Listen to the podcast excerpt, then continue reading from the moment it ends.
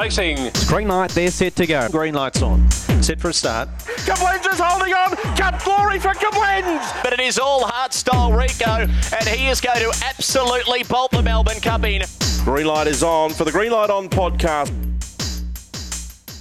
Well, it could be good morning, it could be good afternoon, it could be good evening. It doesn't matter. We're podcasting, and that is the great thing about podcasting. And I tell you what, punters, another good thing about podcasting is on this podcast, we find a whole heap of winners and get all of the inside info when it comes to greyhound racing in the great state of Victoria. Straight off the top, I'm going to welcome my man, Smithy. Don't tell them, Smithy, that this is take two, please. How you going, mate?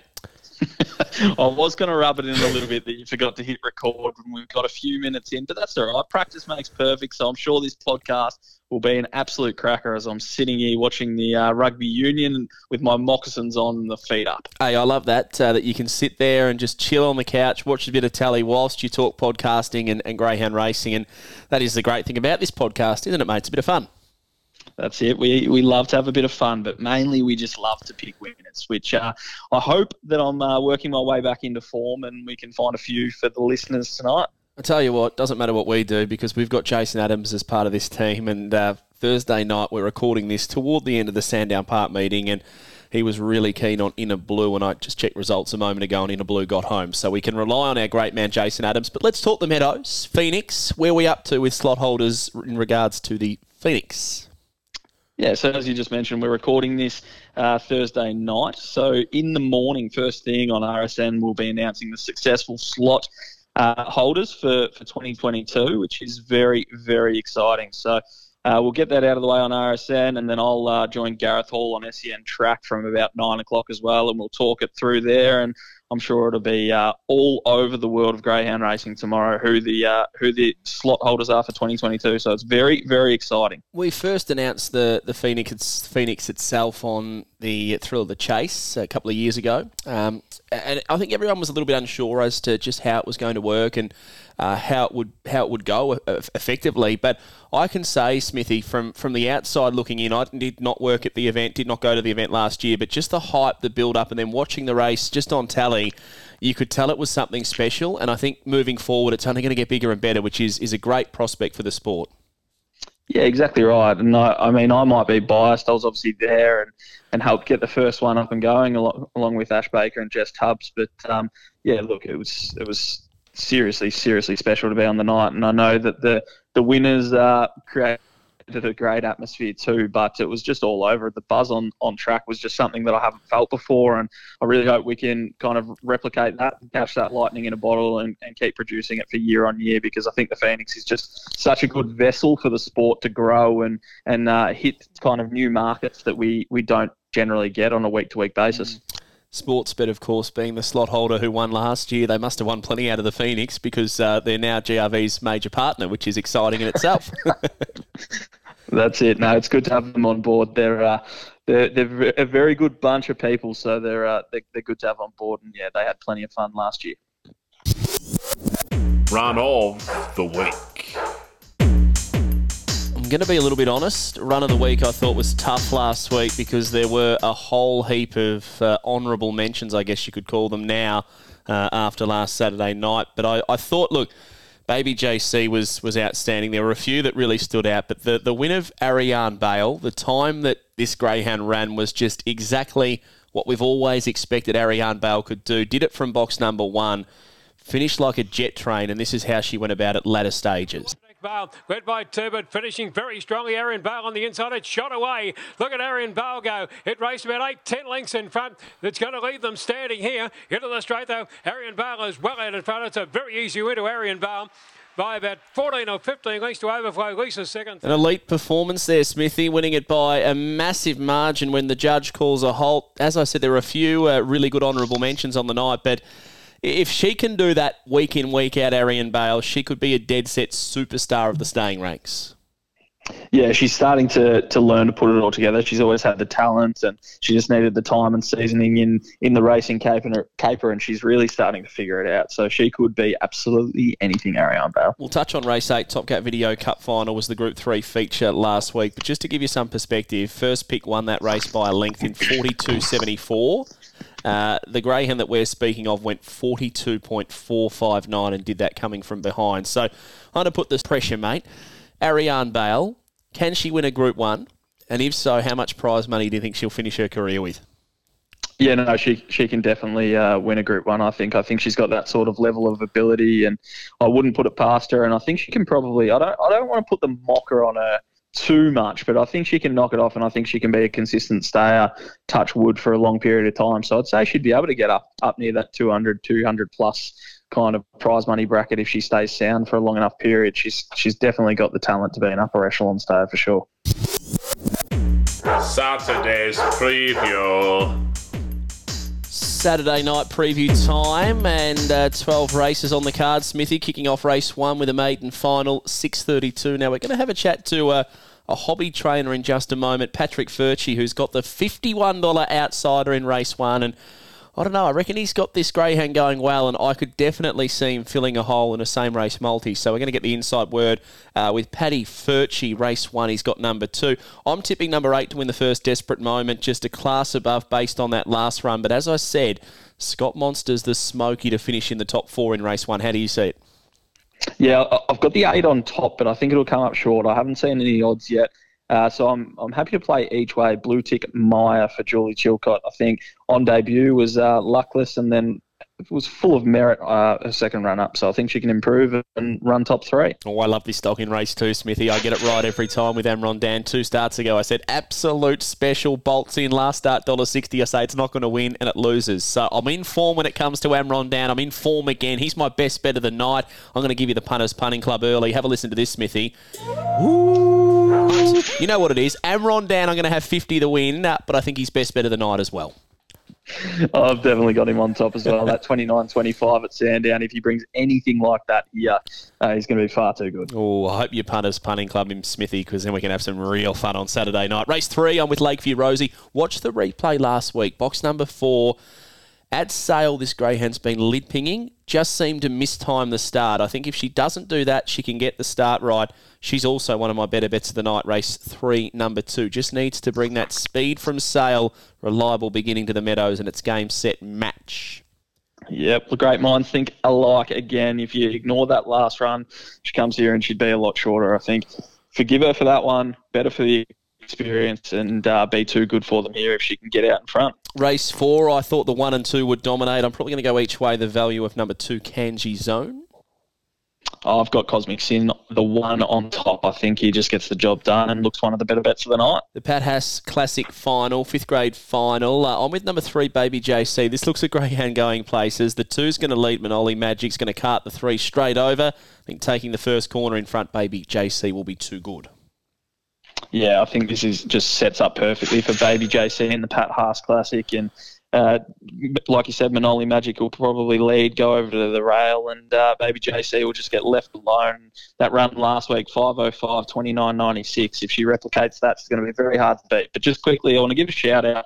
This is the first Pat Haas Classic that we've we've had, and it's named after a lady that's an absolute trailblazer of the sport. She was the first female to uh, to handle a greyhound on race night, and first female to get a public trainer's license. So she really set the tone for for females in in what's uh, become a very equal opportunity uh, kind of industry. So she she was probably the first one of the major drivers of that. So it's good to be able to name a race after her. I think we go to a lot of tracks now and almost see them female dominated with, with how many staff and, and how many you know greyhound trainers there there is in this sport, which is absolutely fantastic. Yeah, exactly right. And uh, she she had a little thing apparently where she she would use whatever box color. Uh, that the dog was. That was the, the lead that, that she'd use. So we've organised some leads uh, in the colours of the boxes. So hopefully the handlers will use those, and that'll just be a nice little thing for Pat Haas, who I think will be on course on Saturday night. Race six, uh, I'm with number six to run a place. My father's son. I, I love the comment from the watchdog. It says the Forrest Gump of greyhound racing. I actually rated that highly. I had a good little giggle, and I'm with you as well. Six to place for me. will be cheering. Run, Forrest, run. Uh, race seven, I'm with number one, Wheel and Go. Who do you like, Smithy? Well, this was a tough one for me. I, I think between the one and the two, I think if you back them both, hopefully you can make a bit of money. Well, race eight, a lot of punters are going to be hoping we can win some coin, and then naturally you'd go, let's win coin. But I think if you back the two, you might lose coin. Therefore, I'm with number three, El Dorado, drawn better, closer to the rail. That's the key for this dog. There's two dogs in this that I think are drawn really well, and I think it's El Dorado and Dynamic Prince. Dynamic Prince will be untouched outside. It's just whether he can cart across at the first bend, and Eldorado gets a nice run into the race from from uh, down low. So I'm a bit torn on those, and I think I'll take whichever one is uh, is wider in the market. I tell you what, the early punters are going to make a stack on race nine. Always gamble responsibly, but I like number one here, Clips. I just think back to 600 metres, hit the line good in a 500, draws box one, not the strongest Metro Grade 5. I don't know how many boxes you want to tick, and then you go over to the Watchdogs price, $18. So, well, that's a lot of boxes tick. I'm going to go with Yes. race nine, number one, Clips. this is a, uh, a race that I'm not super interested in betting in, but uh, I could certainly have clips each way, particularly if they put up $18. I agree. Race 10, I like number one, Vermont Bale, racing really well this greyhound on the provincials. I think Tobin Frost is the place bet to, to get on his bike and, and eventually follow Vermont Bale home, but I think the one's going to be hard to beat.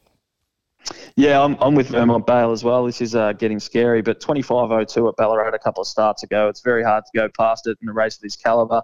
Uh, maybe if you're playing same race multis, chuck the five Arizona Eyes in there for top three or top four, and uh, hopefully we get the chocolates.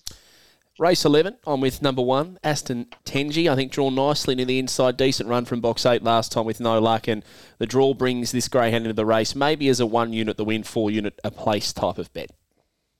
Yeah, this is a really, really strange speed map. I say it, say it nearly every week, but this is one that just that whichever leads, I think will probably get the job done. But I just don't know which one will. Uh, I've, I've got the two on top, but it's a very, very hesitant one for mine. Race 12, rounding out the night, mate. 20 past 10. I'm with uh, race 12, number two, Triumph as the runner to beat.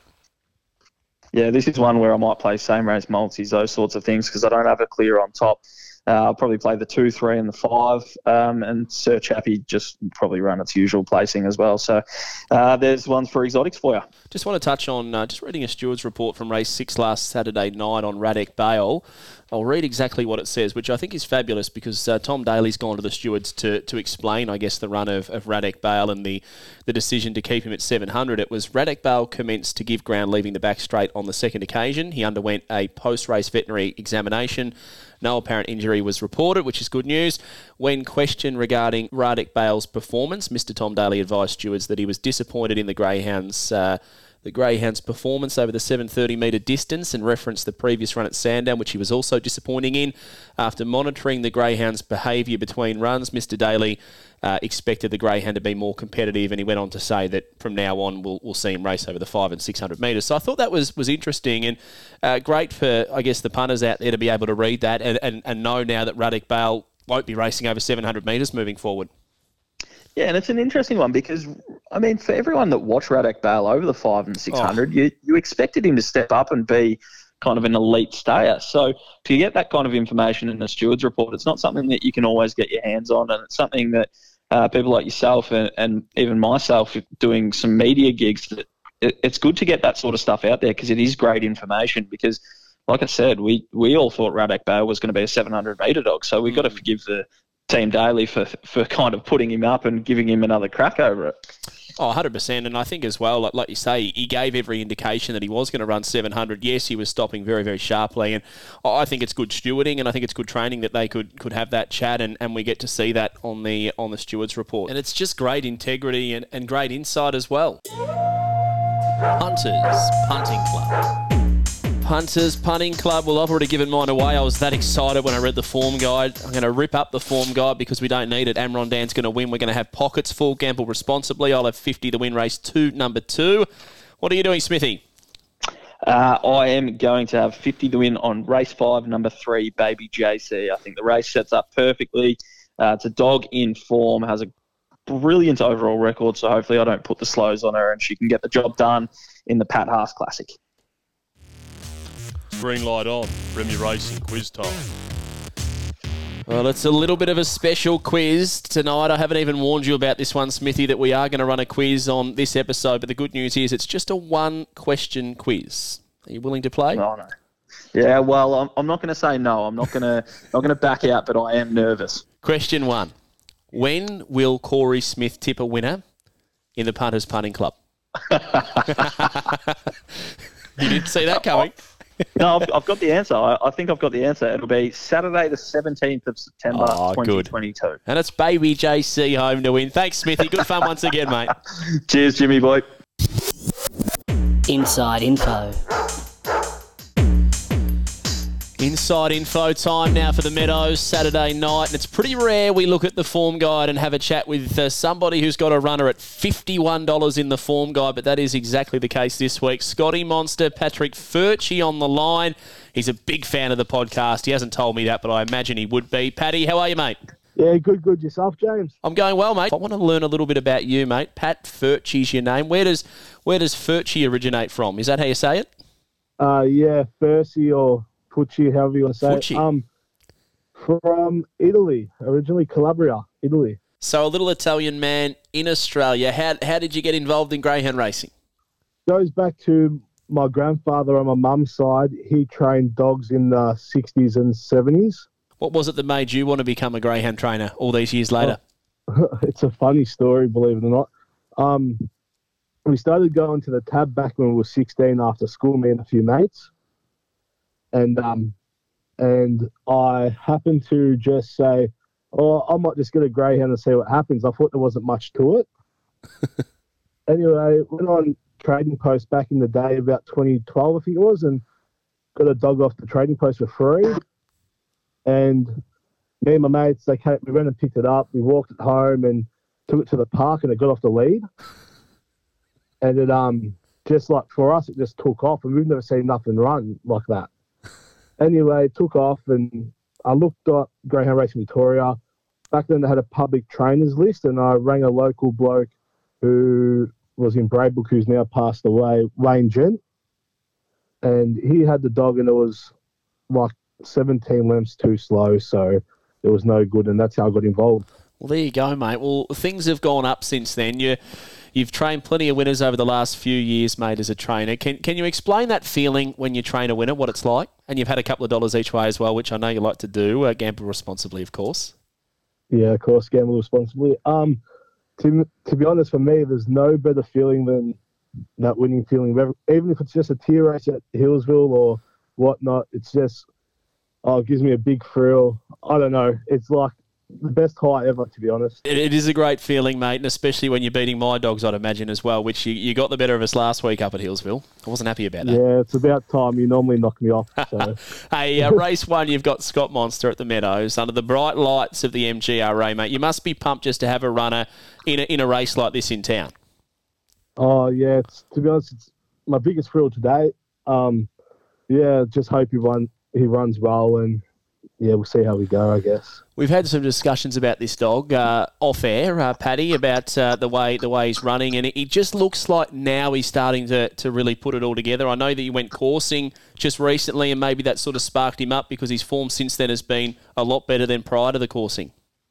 Yeah, that's true. Um, I took him to Lang Lang and unfortunately Cop Taste the gold first course, but he only beat us by two and a half lengths, which I was surprised by. And um, yeah, I think it's just the penny's starting to drop and he's starting to switch on a little bit. Well, he's going very well at the moment, Scotty Monster, and he looks to be heading in the right direction. Now, there's uh, a few big name players involved in the Greyhound Scott Monster. I'm not sure if we're going to call them the cheer squad or owners or whatnot, but some big names involved in this dog, Paddy. The pressure's on with him. Yeah, there is. I got the, my three mates from Melbourne. Well, my best mate Joel Smith and Bailey Fritch and James Harms. They've all got ten percent in the Scotty Monster. So yeah, they love the dogs, which is good. Well, love mate- having them on board too. I I reckon the reason you haven't had a win with Scott Monster yet is is because of that poster that you've got in the back of uh, your Greyhound van, which is of your best mate Joel Smith. Uh, Have you taken that down yet, or is that still sitting up in the back of the van? No, I- I think it, I, I kind of think it's my lucky charm, but I don't know anymore. I might have to pull it down for Saturday night. I'm not sure if that's the race to pull it down for, but how, how do you see the race anyway, Paddy? Because I've told the punters on the podcast he looks a genuine same race multiplayer top four chance. He's drawn well. He's fifty-one dollars. How do you see the race playing out? Yeah, to be honest, I I think off the box and off he, off what he can run first split, I expect him to either just sit behind the red or lead the red. And um, I think I should be running in the first four, which, well, I'm hoping anyway. Who do you see as the danger? Desperate moment for Andrew Paraskevas, who won really impressively. Um, yeah, to be honest, I, I think that should win the race. Well, I hope I can run second to it or third, but yeah, the way that went, it's almost impossible for me to beat it. But we've got hope. We've got hope. Hey, what's the dream for Patrick? What were you calling yourself, Footchy or something before? Is what's the dream, yeah, mate? Patrick Percy, Fucci, whatever you want to call me. um, or the dream would uh, the dream would to be in the long run. I look up to oh, Jason Thompson and the way he presents he presents his dogs and David Gill. But yeah, I'd love to turn up like one of them one day. Would be nice. So the dream is to one day go full time and set up the, the big kennel and, and try and win a Melbourne Cup. Oh, that's a dream. The Melbourne Cup for sure. The Melbourne Cup, or for me as well, the Australian Cup. I'm not too sure why, but it's just the photo with, with when they win the heat, the Australian flag on the Yeah. back. It just does a little bit for me. Well, I'll tell you what, Paddy, uh, even though you're saying that you're not listening to the podcast, you've just told me that you want to be like Jason Thompson one day, which he is no doubt the, the number one trainer and has been probably for the last 20 years, just about in the sport, at least the last decade. I spoke to him on one of the last episodes, and he told me that the race he wants to win is the Australian Cup as well, which isn't normally the race that people pick at the, the top of the tree. There we go. We've got something in common. Well, that's a start. yeah, it's a start. It's a start. Well, good luck, Paddy, mate. We wish you well on uh, on Saturday night. Jumping from box number two with Scott Monster. He's fifty one dollars, but we're all saying that he's the same race multi top four player. So good luck and happy racing at the Meadows, mate. We wish you well. Thanks a lot, James. Thanks. That was absolutely sensational to get to know Paddy Footchy, as we're going to call him from now on. A, a true legend of the sport. He's a hobbyist, couple of dogs in the kennel. He's having great fun with a key player. I'm calling him a key player, even though he's got a $51 outsider, which we give a smoky type of chance to at the Meadows on Saturday night. If you want to know more about the great sport of greyhound racing, head to grv.org.au. Follow them on the socials. Download the Watchdog app. You know what to do. Chat to you next time on the podcast. Until then, safe travelling. And as always, happy punting.